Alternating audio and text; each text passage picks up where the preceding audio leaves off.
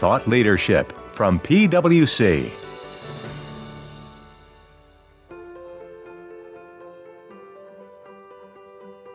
What I'm hoping is that as things get back to quote unquote normal, corporate officers, especially CFOs, aren't throwing away the lessons that they've learned, even if they've learned them the hard way. These geopolitical forces create risk for companies, but if companies can get ahead of these forces, it also means an opportunity. Digging in on the geopolitical forces that are shaping business today, this is a special episode of PwC's Accounting Podcast. I'm Heather Horn, and thanks so much for joining us today. Last month, France's embassy in the US made headlines when it canceled a gala planned in Washington, D.C., in apparent response to a three way nuclear submarine alliance between the US, UK, and Australia. News outlets have also reported ongoing tensions among major global players around oil and other resources in the Arctic Circle. The last several months have seen a number of geopolitical events introducing further global uncertainty into markets, economies, and political landscapes. From the U.S. departure from Afghanistan to nuclear submarines, not to mention the ongoing challenges of a global pandemic, it can be difficult sometimes to take a step back and understand of all that's going on, what might actually impact my business. My guest today explored this topic in detail. Craig Stromberg, a former historian and current director from PwC Intelligence, and Christina Vobig, a senior manager from PwC Intelligence, are here to discuss some of the current macro forces that are shaping the geopolitical landscape, including what are the unique risks and opportunities for businesses that these forces are starting to create. We've got a lot to cover, so let's get started. So, Craig, welcome back to the show. And Christina, thanks so much for joining me today. Looking forward to an update on some of the conversations we had back in the spring. And Craig, just to dive right into it, let's start things off. And I can't wait to hear where you go with this. But what geopolitical forces and trends um, should CFOs and companies be focused on today? So, I think that a CFO that has been listening faithfully you know, to the conversations that we've been having are going to hear some echoes of some of the conversations that we've heard before. And I'm glad that we're really thinking about the CFOs because they're the ones that are the ones, the company that really need to manage risk of all kinds. And so understanding what are those forces that are at work are really what's going to be important. So there's all kinds of forces at work. I think there's three that they probably need to be thinking about. You know, the first one is displacement. And displacement is a force that is happening because there is right now a movement of geopolitical power that is happening on multiple fronts. And it has been happening for the past couple of years, but it is really shaking up global trade. It is shaking up the assumptions that CFOs make about what the global business world looks like. Another one that we talked about before, and it's worth mentioning again is inequity.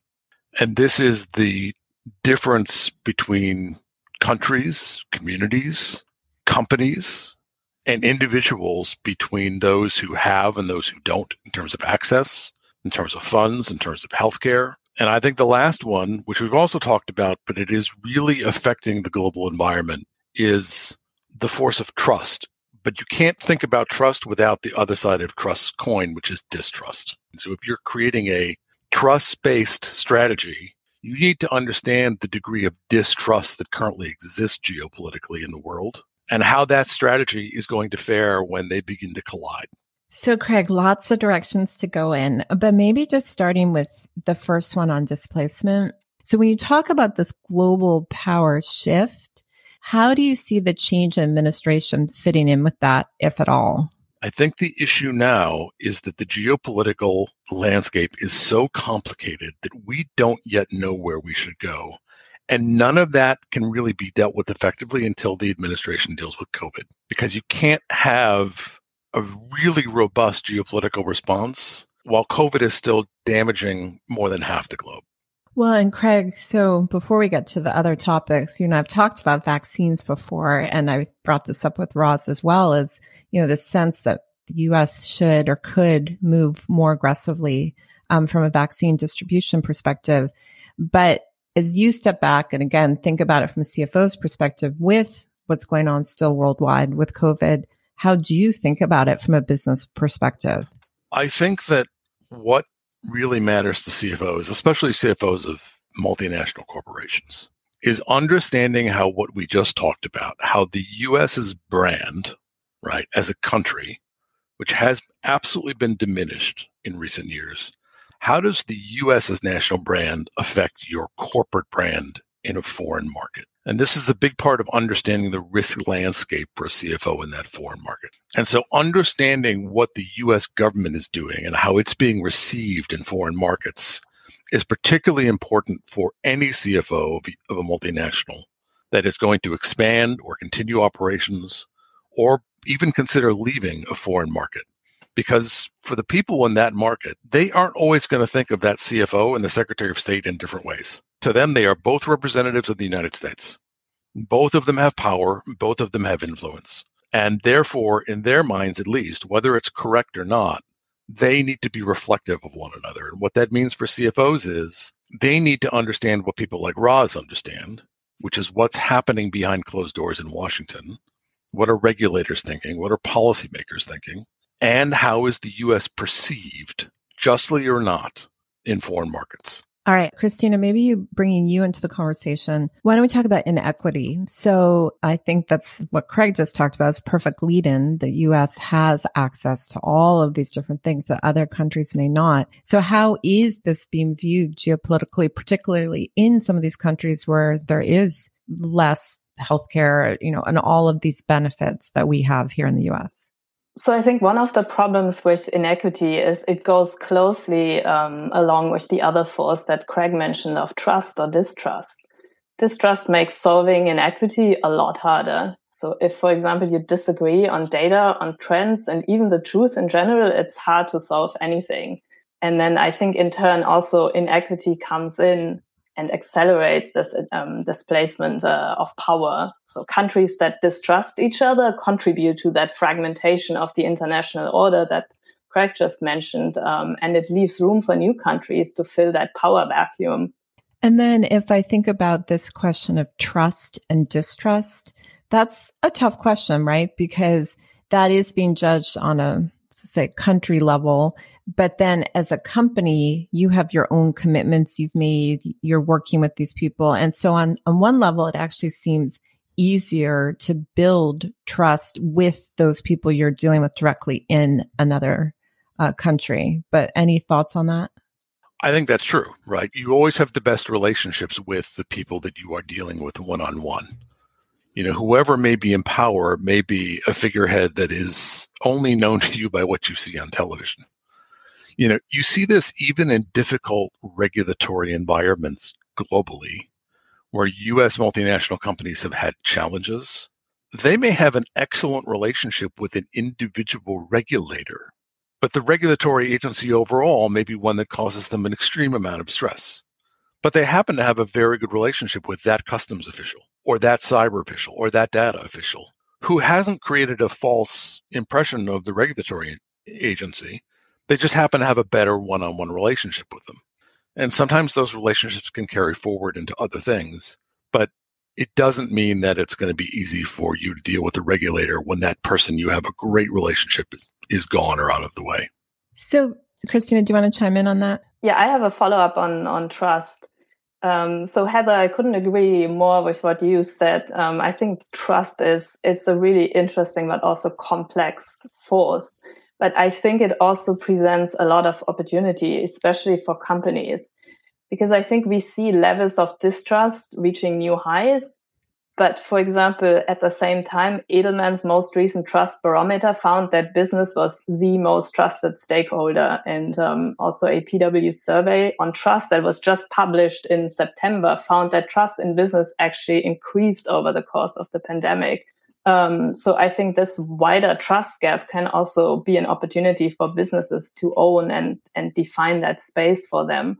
So that's actually a great lead into what I wanted to ask next is that we've focused here on sort of the negative side of these. These are risks for companies to deal with. But then if I change the lens and look at the flip side and say, okay, but there's also opportunity. It sounds like Christina, what you're seeing is someone who does it better is going to have more opportunity by kind of differentiating themselves from other companies. But anything to add on that? Yes, I think that goes back to the original um, thoughts that Craig added on these major forces that are shaping the environment, which I think ultimately these geopolitical uh, forces create risk for companies. But if companies can get ahead of these forces and understand them, how they move and what they do and what types of risks they create, it also means an opportunity to not just limit or prevent loss, but really to get ahead of what might be happening, where things are going, and capture opportunity from that. So then, Craig, if I'm trying to think about my risk assessment or uh, flip it, the opportunity assessment, what are some of the other things companies would be focused on? So, part of what they want to be focused on is is there a power vacuum? Is there an opportunity for a company to do something different that hasn't been done before because governments may not be able to do it well. So one place where you're seeing this right now is space. You know, there was a time where NASA was always in lead and private companies supported. That's been reversed because in a, in a time over the last several decades of a lack of investment in US space capabilities, private sector companies have taken the lead. You know, they are now more innovative than NASA which put people on the moon. And so private business saw an opportunity to develop technologies that would influence the regulations that would come to define that space. They even got ahead of them. And so some of that type of doing where you can think about what's going to change and get ahead of it is is something that you can be doing. I think one of the other things that companies need to be doing in terms of thinking about opportunity is they also have to think about their country as a stakeholder. And increasingly, global CFOs are beginning to talk about this. There is an image that is associated when you are headquartered in a certain country. And if you have a different message that you are trying to get out about efficiency or corruption or operations or ESG, sometimes there is the power of opportunity in being able to differentiate yourself and showing a different message about those issues. And I think the last thing is companies really need to be thinking about this broadly. And what I mean by that is this is a lot to ask of a CFO, especially on top of everything else that they're doing. And right now, there really isn't anybody, and I think we've talked about this, Heather, there isn't anybody in the C suite whose job it is to help the CFO understand where the opportunities in geopolitical turmoil are. That's a lot for the CFO to figure out, not just what is the state of geopolitical turmoil, but where can I find the opportunities? And so CFOs broadly are being hampered and handicapped by the fact that in your typical corporate structure, there isn't anybody there that is helping them identify those opportunities on a daily basis. You have slices of that through the CISO and the chief risk officer and the chief security officer, but nobody who's really able to say, okay, look, in a time of geopolitical turmoil, we as a global brand have the opportunity to do something fantastic. And I have the confidence it's going to work. And here's why one, two, three. Now, you may have individuals that can do that, but there isn't a position exactly laid out to do that. And so CFOs are often going to be left to the advice of people who are only covering a very small slice of the world. So they need to think about where they're going to get that advice from within their current structure. So, follow up question, and this can go to either of you. Let's say I am the CFO and I recognize there's a gap that I'm, I'm, not being perhaps coached or analyzing sort of worldwide. Do you see then companies focusing in on just the places they are operating? So, for example, I know my supply chain is in a particular company or that I'm dependent on shipping from a particular location. Or do you really think even you know, with a lack of resources or otherwise, it, that is just too narrow of a view to deal with what's going on in the world right now. I'll give you my answer, and then Christina can undoubtedly give you a better one. So, you know, right now, anywhere that a supply chain touches ought to be a concern. And very few companies have the luxury of having only one link in that node. We've talked about supply chain and how much of the global supply chain is broken or hindered for a variety of reasons. The ability to really understand what that's like, if you just wanted a CFO's day to be consumed with that, would require an enormous amount of time. And so simplifying this is not going to be easy. I think the biggest problem here is that you can't part time geopolitical analysis. You have to have somebody that is helping the CFO understand this day in and day out because it's not only the parts of the supply chain that are currently under stress, it's where are they going to be under stress a quarter or three quarters or six quarters from now.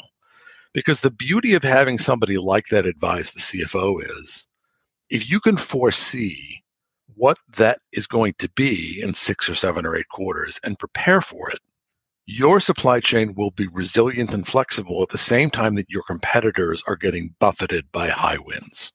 But you can only do that. You can only have that kind of advanced planning if you've got somebody there that can really help the CFO see around geopolitical corners. But Christina, you may see that differently.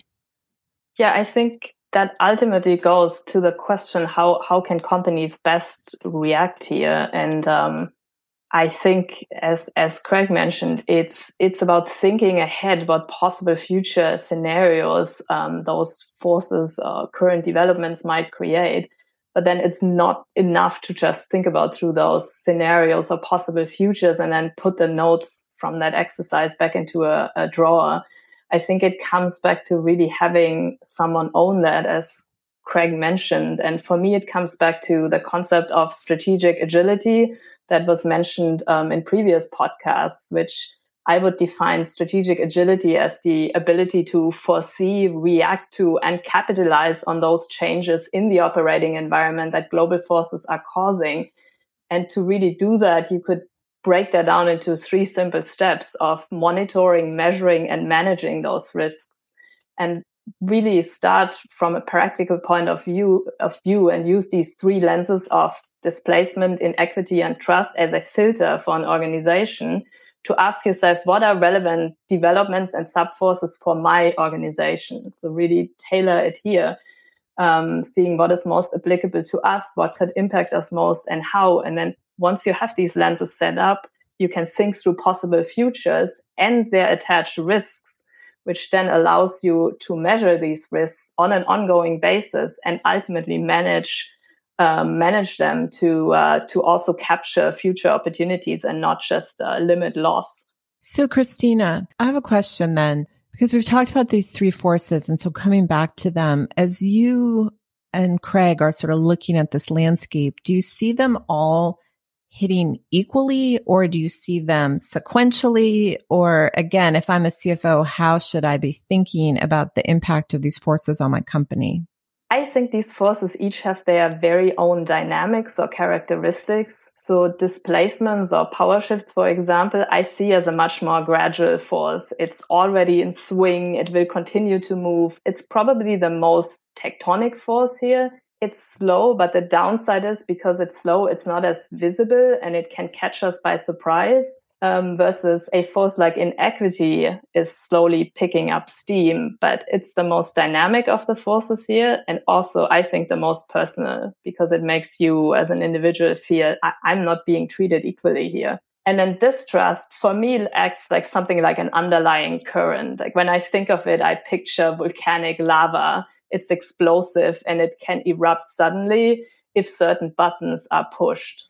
So then, Craig, sort of with that um, foundation of thinking of monitoring, measuring, and managing, and then as Christina pointed out, these are all impacting you as a company. How do you recommend that companies kind of work through these and and put in place something to address these various um, issues? So, one of the first things they need to do is they need to identify their geopolitical dependencies. And this includes things like the supply chain, regulation, varying degrees of global points of view on data transfers, data cooperation, trade, trade agreements. Where do geopolitical conflicts hinder their business? And where are all the dependencies that they have to run an efficient business? How do those forces impact them? Probably the next step then is to look at what are the assumptions that they all collectively make about the geopolitical environment in which they must operate. And I've run this exercise with companies before, as you probably have too, Heather. And the experience that I have had is that at first it's just a trickle, right? Everybody starts with a safe assumption or two. And when things get rolling, you start to see that everybody around the table from the C suite has an enormous amount of assumptions about the safety, security, of the global system and how they're going to be able to operate in it and when certain things and when certain changes are going to happen. So you need to get together and make sure that your heads are all in the same place about what you think is actually happening in the world. And at that point, you're ready to do the measure, monitor, manage framework that Christina laid out and look at future scenarios. Like the good example here is there was a company, a US major manufacturer, that was hit very hard in the mid to early first decade of the 2000s. Several regions around the world had very poor sales, so much that it really panicked the company. And they had a top to bottom review globally, not just regionally, of operations, pricing, management, supply chain, you name it, because they didn't want this to happen again. Now, the next year comes around and they have a banner year and they put the plan that they've developed to combat this challenge on the shelf.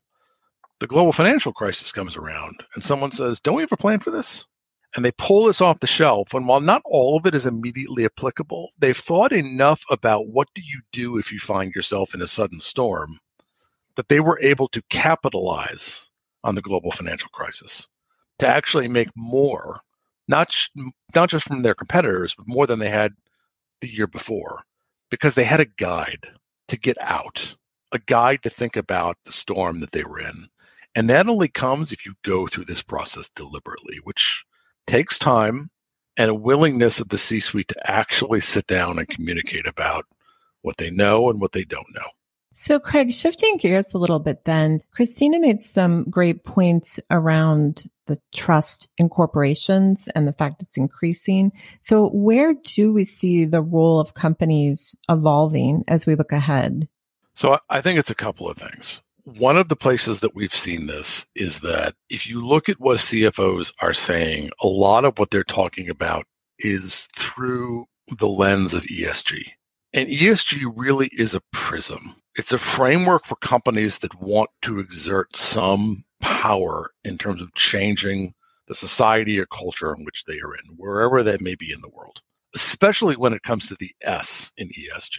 And as Christina mentioned, if you try and get a read on where consumers are about this, the best tools and data that we have indicate that they want companies to make a stand when it comes to social issues and they will gravitate and switch brand loyalty to those companies that do, taking their business towards those companies that have the the wherewithal to actually make that kind of a statement. And so they want them to talk about geopolitical issues, about global drivers, or about risk issues. And I think part of what the new global operating environment is that Tip O'Neill's famous truism that all politics is local is not true anymore you know, minute global protests can become global movements overnight and catch companies off guard if they are not prepared to deal with the cultural, social, legal, technical ramifications that come with social movements that can move that quickly. That is not a problem Tip O'Neill had in the 60s or 70s or early 80s. Things were slower. They're not slow anymore. And that means that companies have to have the ability to react fast. So to that point, you know, if you rewound 18 months to March of 2020, you know, at that time we kept saying, oh, this can be over. It's going to be four weeks. Oh, no, maybe it's going to be two months. Oh, maybe it's going to be till the end of this year. And it just, the timeline kept moving, right? And it's obviously still here. So the, those timelines were wrong, but I still think there is this sense of it's going to end. Things are going to go back to quote normal. And then I can just go back to business as usual. But maybe Christina, starting with you, is that feels like, I mean, just reading the newspaper, but really in light of this conversation, very naive because it doesn't seem like there's just been too many changes, too many forces, some of, you know, some of the things we've talked about here. So do you see it going back to quote normal or that this is going to end? Or do you think this is more indicative of the future? Yeah, I think what we are asking is what type of world are we headed towards and what is it going to look like? And I think it's unlikely it's going to look like the world we knew before COVID. And I think while we don't exactly know what it will look like, we know some of the ele- elements that are likely going to be a part of it, and we can ask questions about them to understand it better. So, for example, the current disequilibrium of market forces that we are seeing, is that going to continue, and will we have to deal with that um, yeah, continue disequilibrium for a while longer, or will we see a new one emerging? I, mean, I think what we know for sure is that we won't return to the old pre-COVID um, ways of being or balance. We will likely see a mix of permanent COVID-induced changes, a return to the so-called old normal in some areas, but also new forces disappearing and new threats emerging. So I think the most helpful thing is to ask those questions and construct likely scenarios to get a better idea of what different options could look like. Um, and in, in addition to that, pay attention to the lessons learned in the recent past and use them to be better prepared, but also not over pivot now into one specific area of risk, but really take this as an opportunity to develop that general mindset that allows to exercise that strategic agility and measure and, and monitor those risks relevant to an organization going forward. Craig, you're nodding. So what would you add there? I'm nodding. I agree with everything Christina said. I think I'd only add a couple of things. What I'm hoping is that as things get back to quote unquote normal, corporate officers, especially CFOs, aren't throwing away the lessons that they've learned, even if they've learned them the hard way, that they are going to enshrine them. And when it comes to managing and monitoring geopolitical uncertainty, apply those lessons to their company over and over and over again. So that the next time this happens, whether it's a minor scale or major scale, they'll be more prepared and more flexible. And like the company that I talked about, if they do what Christina's advising them, they'll have multiple plans behind glass.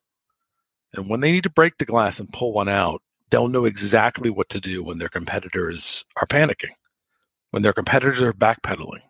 And that puts a company in an opportunity to make advantage, to make opportunity of chaos.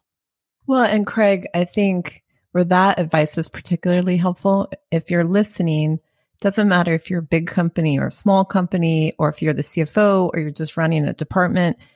Everyone from a business perspective had some lessons that they've learned. And so you can, all of us can take a step back, reflect and think, what would I do the same? What would I do differently in the next crisis? Maybe it's not a pandemic. Maybe it's something else, but it's still advice that, you know, again, pretty much everyone listening should be able to follow. Agreed. So, with that as sort of almost a final thought, Christina, we don't know what's coming next, but if as you look ahead to 2022, which is not that far away, what are some of the areas you would suggest CFOs should p- be paying attention to? So, I think for going into 2022 um, of um, yeah items or topics to to watch, I think oftentimes what I find interesting in surveys, for example, or indicators that are monitoring geopolitical risk um, levels, sometimes it actually seems that concern is decreasing or easing. But then when I look at practical measures of geopolitical risk or uncertainty, such as, for example, just purely the number of restrictive trade interventions or new cross country regulation that limits investment opportunities, or even just simply the increase in levels of protests and civil unrest around the world that make operating environments for companies much more challenging. Like to me, these paint a very different picture from sometimes what perception seems to be like. So these are some of the indicators or measures that I would be watching over and above the the noise or talk that you might see in in media and the public sphere. So, as always, really appreciate you joining me today and thank you so much for all the insight.